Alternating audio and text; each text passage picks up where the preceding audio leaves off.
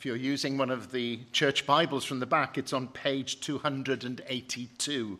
282, 1 Samuel chapter 13, and beginning to read at verse 1. It's good to remind ourselves, isn't it? This is the Word of God. Saul was 30 years old when he became king, and he reigned over Israel 42 years. Saul chose 3,000 men from Israel, 2,000 were with him at Michmash and in the, in the hill country of Bethel, and a thousand were with Jonathan at Gibeah in Benjamin. The rest of the men he sent back to their homes. Jonathan attacked the Philistine outpost at Geba, and the Philistines heard about it. Then Saul had the trumpet blown throughout the land and said, Let the Hebrews hear. So all Israel heard the news. Saul has attacked the Philistine outpost, and now Israel has become obnoxious to the Philistines. And the people were summoned to join Saul at Gilgal. The Philistines assembled to fight Israel with 3,000 chariots, 6,000 charioteers, and soldiers as numerous as the sand on the seashore. They went up and camped at Michmash, east of Beth Aven. When the Israelites saw the situation was critical and that their army was hard pressed, they hid in caves and thickets among the rocks and in pits and cisterns. Some Hebrews even crossed the Jordan to the land of Gad and Gilead. Saul remained at Gilgal, and all the troops with him were quaking with fear. He waited seven days, the time set by Samuel. But Samuel did not come to Gilgal. And Saul's men began to scatter. So he said, Bring me the burnt offerings and the fellowship offerings. And Saul offered up the burnt offering. Just as he finished making the offering, Samuel arrived, and Saul went out to greet him. What have you done? asked Samuel. Saul replied, When I saw that the men were scattering and that you did not come at the set time, and that Philistines were assembling at Michmash, I thought, Now the Philistines will come down against me at Gilgal, and I have not sought the Lord's favor. So I felt compelled to offer the burnt offering. You have done a foolish thing, Samuel said. You have not kept the command of the Lord, the Lord your God gave you. If you had, he would have established your kingdom over Israel for all time. But now your kingdom will not endure. The Lord has sought out a man after his own heart and appointed him ruler of his people, because you have not kept the Lord's command. Then Samuel left Gilgal and went up to Gibeah in Benjamin, and Saul counted the men who were with him. They numbered about 600. Thank you. Well, let's keep that open in front of us, and uh, I'll pray for us as we continue to look at that together. Heavenly Father, we thank you for this account of what happened that day and around that time. And we pray, Father God, would you help us to understand that encounter? Would you help us to see how it relates to us? Would you help us to relate to you rightly? In Jesus' name, Amen. I don't know if you ever have a time when something needs doing and it isn't really your job but it's not going to get done otherwise. So you, you just think, well, I suppose I'm going to have to do it myself. Maybe uh, there's a load of junk that's been dumped in a local park or something like that, and, and nothing's being done about it, and you're fed up of waiting. You think, well, this is not really my job to do anything about it, but if I don't do it, nobody's going to do it. So you take it on yourself, maybe get a little team together, and you get it cleared yourself. And you think, well, desperate times call for desperate measures. It's not my job, but someone's got to do it. But having that sort of attitude isn't always a good idea, is it? If you had a loved one who needs surgery and the waiting list seems so long, you don't go and get your toolbox, do you? And think, well, it's time for a bit of DIY. If I don't do it, no one's going to do it. No, that sort of attitude of, I guess I'll have to do it myself, can land us in real trouble. And that's what's happening in the bit of the Bible that Colin just read for us. Desperate times lead King Saul to take desperate measures. And so he takes on a role that he's not qualified for, not authorized to do. We last looked at the book of 1 Samuel early last year in our morning services, and we saw the birth and the rise of Samuel. And we followed that along up until he handed over power to the first ever king of Israel, King Saul. And uh, we're picking up that story now in our evening services, and we'll just be looking at Saul's reign uh, uh, until another king is raised up, King David. Uh, but as you can see from the, the sermon title we've gone for, Saul's reign did not go well. We've gone for the disobedient king because it went wrong straight away. Saul's reign began in desperate times desperate times. Now, one of the reasons that the Israelites wanted a king was to help them defeat the Philistines. Throughout 1 Samuel so far, Philistines have been attacking. They've stole the Ark of the Covenant. They've made life a complete nightmare. And, and, God set Saul aside and said, This is the one who will deal with the Philistines. That's his top priority. And so, verse 2 shows Saul setting up a standing army. So he picks 3,000 men he splits them into two divisions. There are 2,000 of them with Saul in one place, a thousand of them with his son Jonathan. And then we see in verse 3 that Jonathan spots an opportunity. There's a Philistine outpost nearby to where he's staying. So that's an enemy base in Israelite territory. And he thinks, well, we can take that. So he gathers his forces, they attack, and it seems that they actually win. They, they seem to do quite well. But now they've got another problem. They have very angry enemies. Very angry enemies. The Philistines are not happy, as you, you wouldn't be. They've just come and attacked your base. So the message goes out across Israel. Have a look in verse 4. The news goes out Saul has attacked the Philistine outpost, and now Israel has become obnoxious to the Philistines. So the news is not, we've fought and won a battle, hooray. It's, we've attacked this base, and now we're really in trouble. We have very angry enemies. Saul is the king, so he takes the credit for it, even though it was Jonathan who did it. But because he's the king, that also means he takes the blame for it. And he realizes this army he's just gathered is nowhere near enough.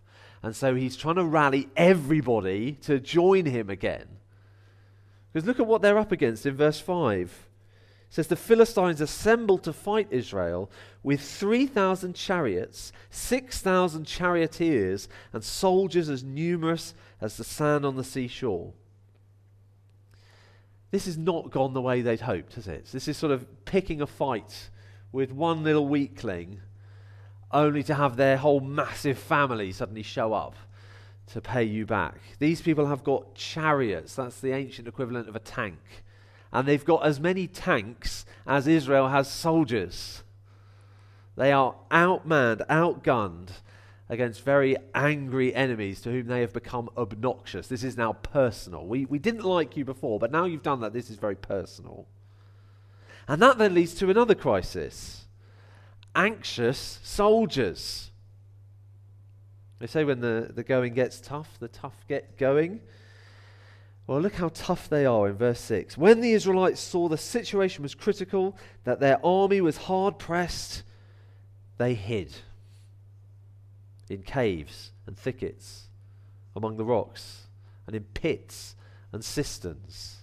They see the situation they're in and they run away and they hide in any hole that they can find. Verse 7 says some people leave the country.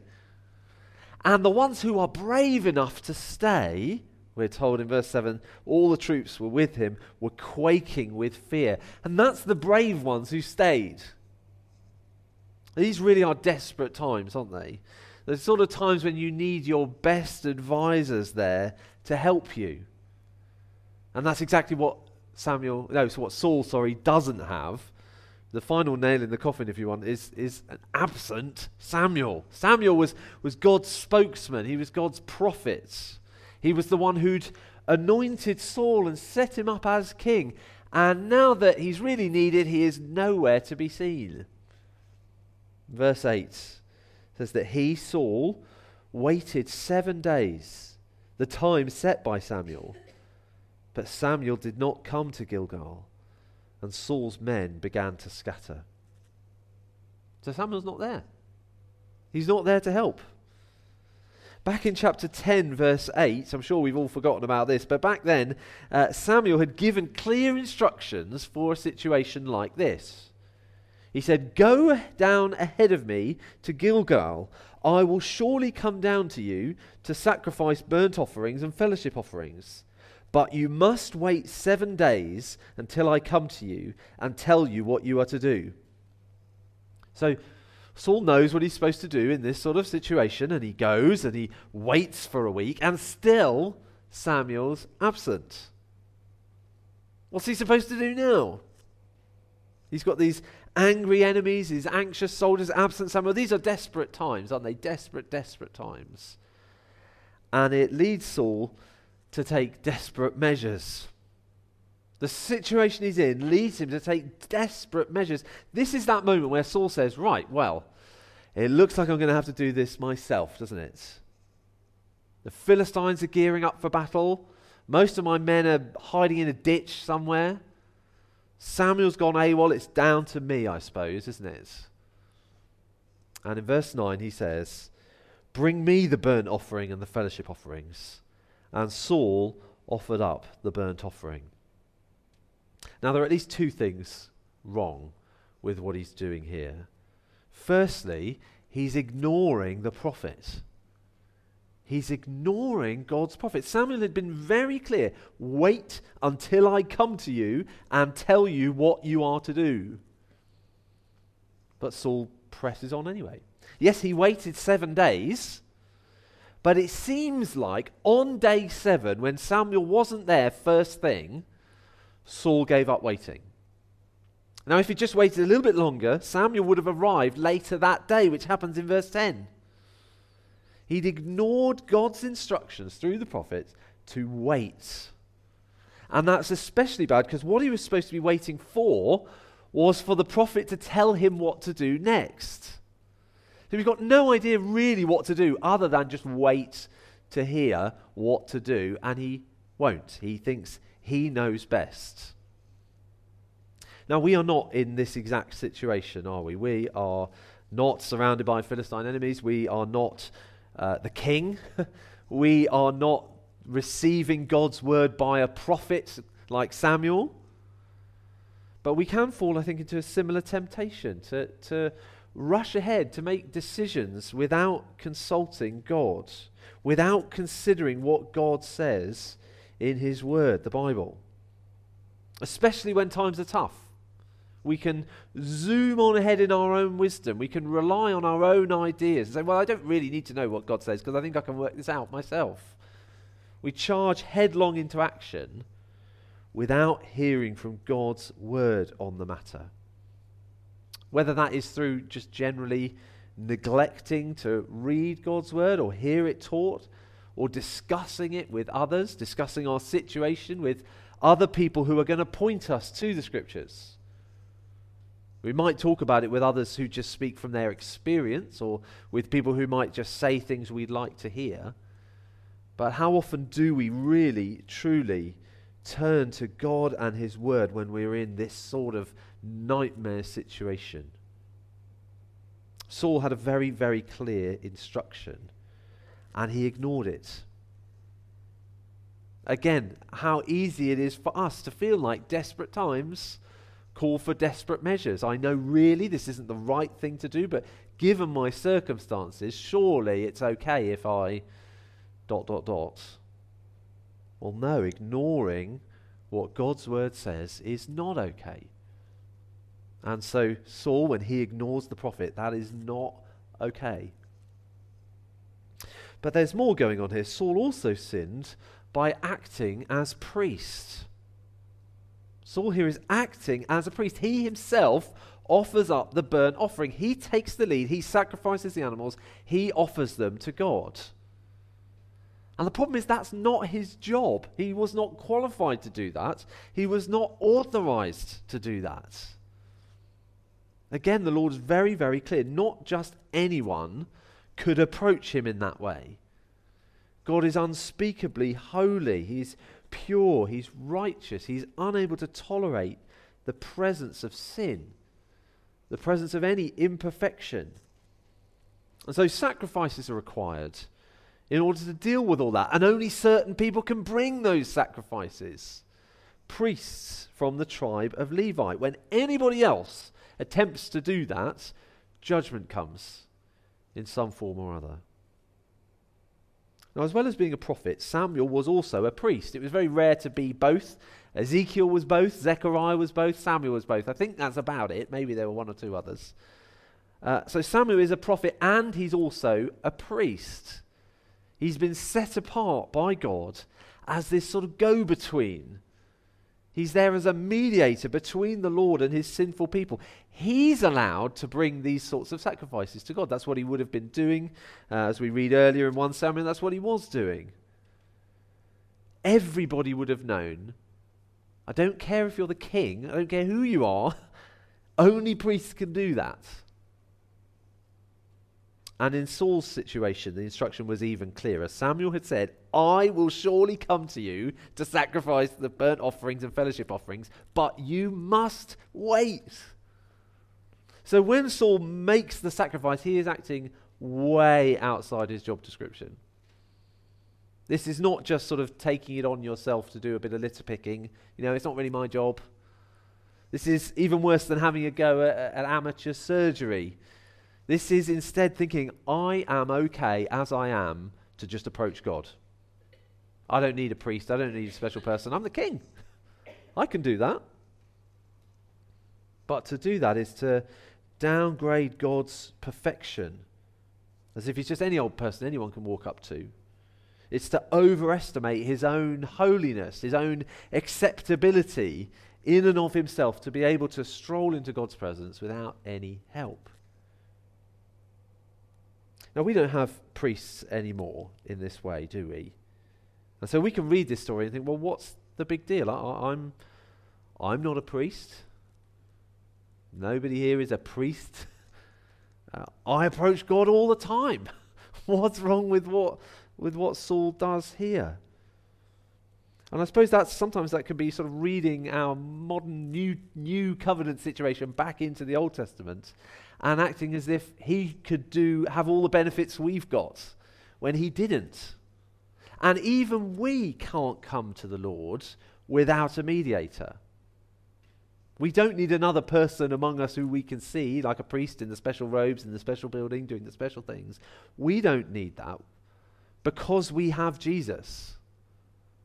It's not that we have some uh, different kind of God to what Saul had. No, uh, we are able to approach God because we do have a priest. We don't need Samuel because we have Jesus. He's the one who has made the sacrifice so that we are able to have access to God whenever we like. We so take that for granted, don't we? We just take for granted that we can approach God whenever we want in prayer, whenever we want, we can come into his presence. Without Jesus, we would be in Saul's position. We would be stuck in a desperate situation with no way to fix it ourselves. And so I think that the modern equivalent of sinning, like Saul did, would be to think, I don't need Jesus. I am okay as I am. I can just come to God like this. And sadly, that is the hope of countless numbers of people who think that they can come to God without Jesus, that their own goodness is enough, or that their own religious activity is going to sort it out. Even as Christians, we can forget this. As I said, we can take for granted the free access we now have as if we got there ourselves.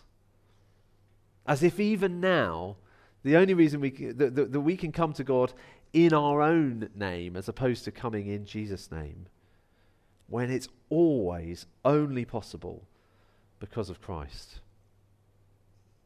King Saul was acting as a priest. He was ignoring God's prophet. And, and that was a serious thing. And it led to desperate consequences. Desperate, desperate consequences. We see right from the start of Saul's reign that it is not going to end well. Take a look at verse 10 and 11. Just as he finished making the offering, Samuel arrived, and Saul went out to greet him. What have you done? asked Samuel. It's typical, isn't it? You've just given up waiting, and the person shows up. And, and Samuel confronts him and says, Look, What have you done? He's not just saying, Oh, what have I missed? He is saying, I can see what you've done. what have you done? And out come all the excuses. And see how it's everybody's fault but his. Saul replied, When I saw that the men were scattering, and that you did not come at the set time, and that the Philistines were assembling at Michmash, I thought, well, now the Philistines will come down against me at Gilgal, and I've not sought the Lord's favor. So I felt compelled to offer the burnt offering. He's saying, Come on, Samuel, desperate times. They call for desperate measures. Surely I had all these terrible situations, the enemies and the soldiers, and you weren't here. What was I supposed to do? Just wait? Yes. yes, that was what you were supposed to do. You knew exactly what you were supposed to do. Now we can sympathize with Saul, can't we? It was a nightmare situation, and, and you can see in a way he's right to want to seek God's favor, but the, the ends don't always justify the means. We can always explain why we sinned as if that excuses it. But in a sense, uh, Samuel's coming here to say, look, sin is sin. Not uh, the circumstances don't really change that. Even Saul's strong convictions, he says, I felt compelled to offer the burnt offering. Oh, well, if you felt compelled, if you felt very strongly about it, that's fine. Well, no. There are times when it seems like the only thing to do, it seems like the right thing to do, even though we know it's not. Sin is sin, and it has desperate consequences. Verse 13 says, You have done a foolish thing. In Hebrew, that's one word. It's, if, it's as if he comes out and just goes, What have you done? He says what he's done, and he just goes, Stupid. Stupid. You, that was so, so stupid what you just did. If you just waited, if you'd just done what you knew was the right thing to do. And now there are going to be consequences, one of which is that he's going to be replaced. From halfway through verse 13 You have not kept the command the Lord your God gave you. If you had, he would have established your kingdom over Israel for all time. But now your kingdom will not endure. The Lord has sought out a man after his own heart and appointed him ruler of his people, because you have not kept the Lord's command. Saul's disobedience means he's going to be replaced as king. If he'd been faithful with it's just tragic, isn't it? If you had, if he had been faithful, this is saying God would have set up his family as an everlasting dynasty. There will always be a king in your line on the throne. But no, he's going to be replaced. In fact, God has already chosen a new king, one who follows God's ways, one who is a man after God's own heart. Because that is what God wants. That's what God wants from a king. That's what God wants from us, for us to be people after his own heart, people who love what he loves, people who hate what he hates, people who do what he says. But because of his disobedience, Saul will eventually be replaced by David. And it will be David's family who have a throne forever. That isn't going to happen immediately. Uh, I suppose the, the spoiler is that's where this series ends.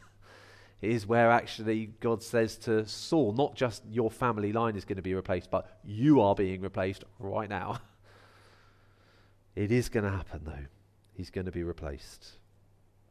And then we get the second of the, the desperate consequences Saul is abandoned. Verse 15 is, is a really terrible ending.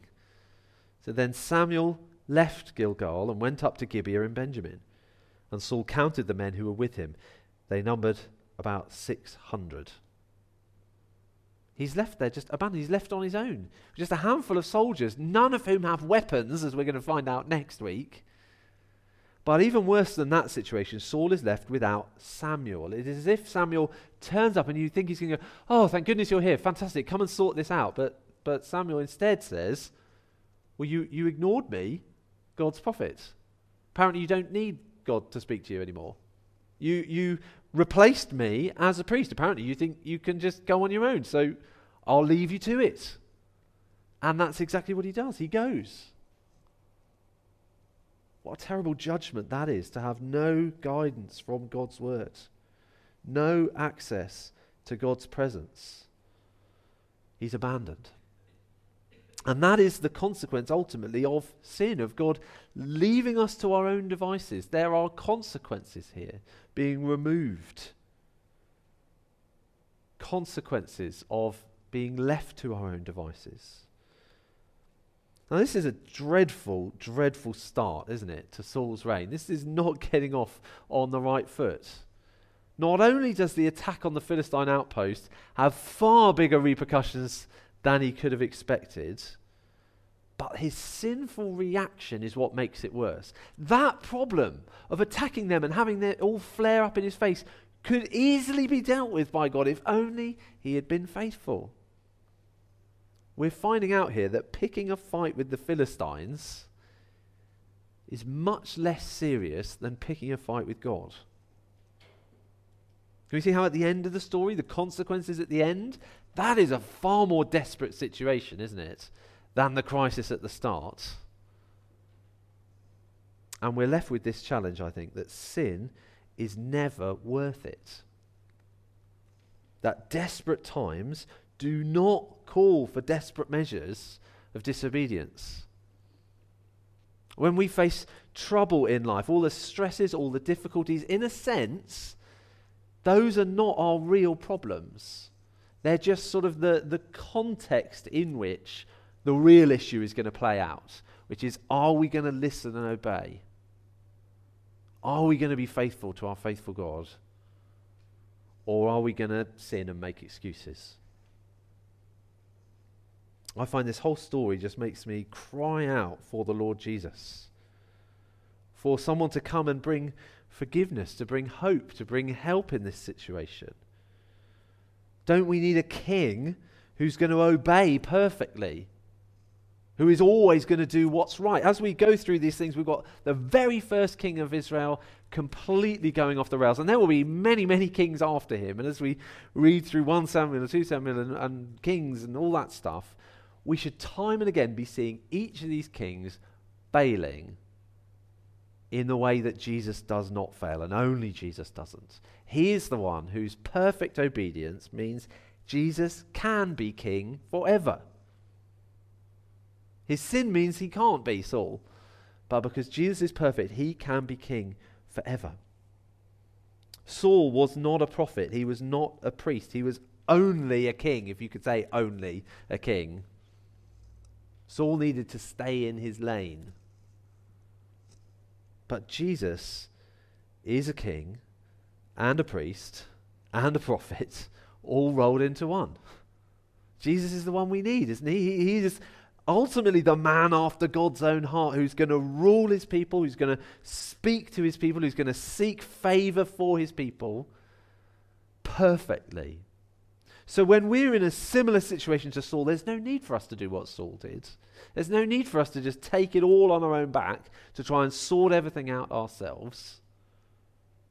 Because no matter how desperate the situation is, we have a prophet, a priest, a king in the Lord Jesus who can represent us before God, who can lead us perfectly, who can be the one, if we just listen to him and trust in him, we can be safe.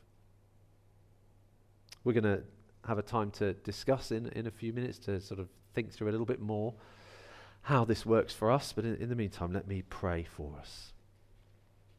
Heavenly Father, thank you so much for telling us this story, this warning of the seriousness of, uh, of ignoring what you've said and ploughing on in our own way. We thank you so much uh, that we are in a different situation to Saul, but we, we pray that you would help us to follow you, to listen to the Lord Jesus, to trust in him and all that he's done for us, instead of trusting in ourselves, our own wisdom, our own abilities. Lord, we pray that our lives would look far more like that than like Saul's in this coming week.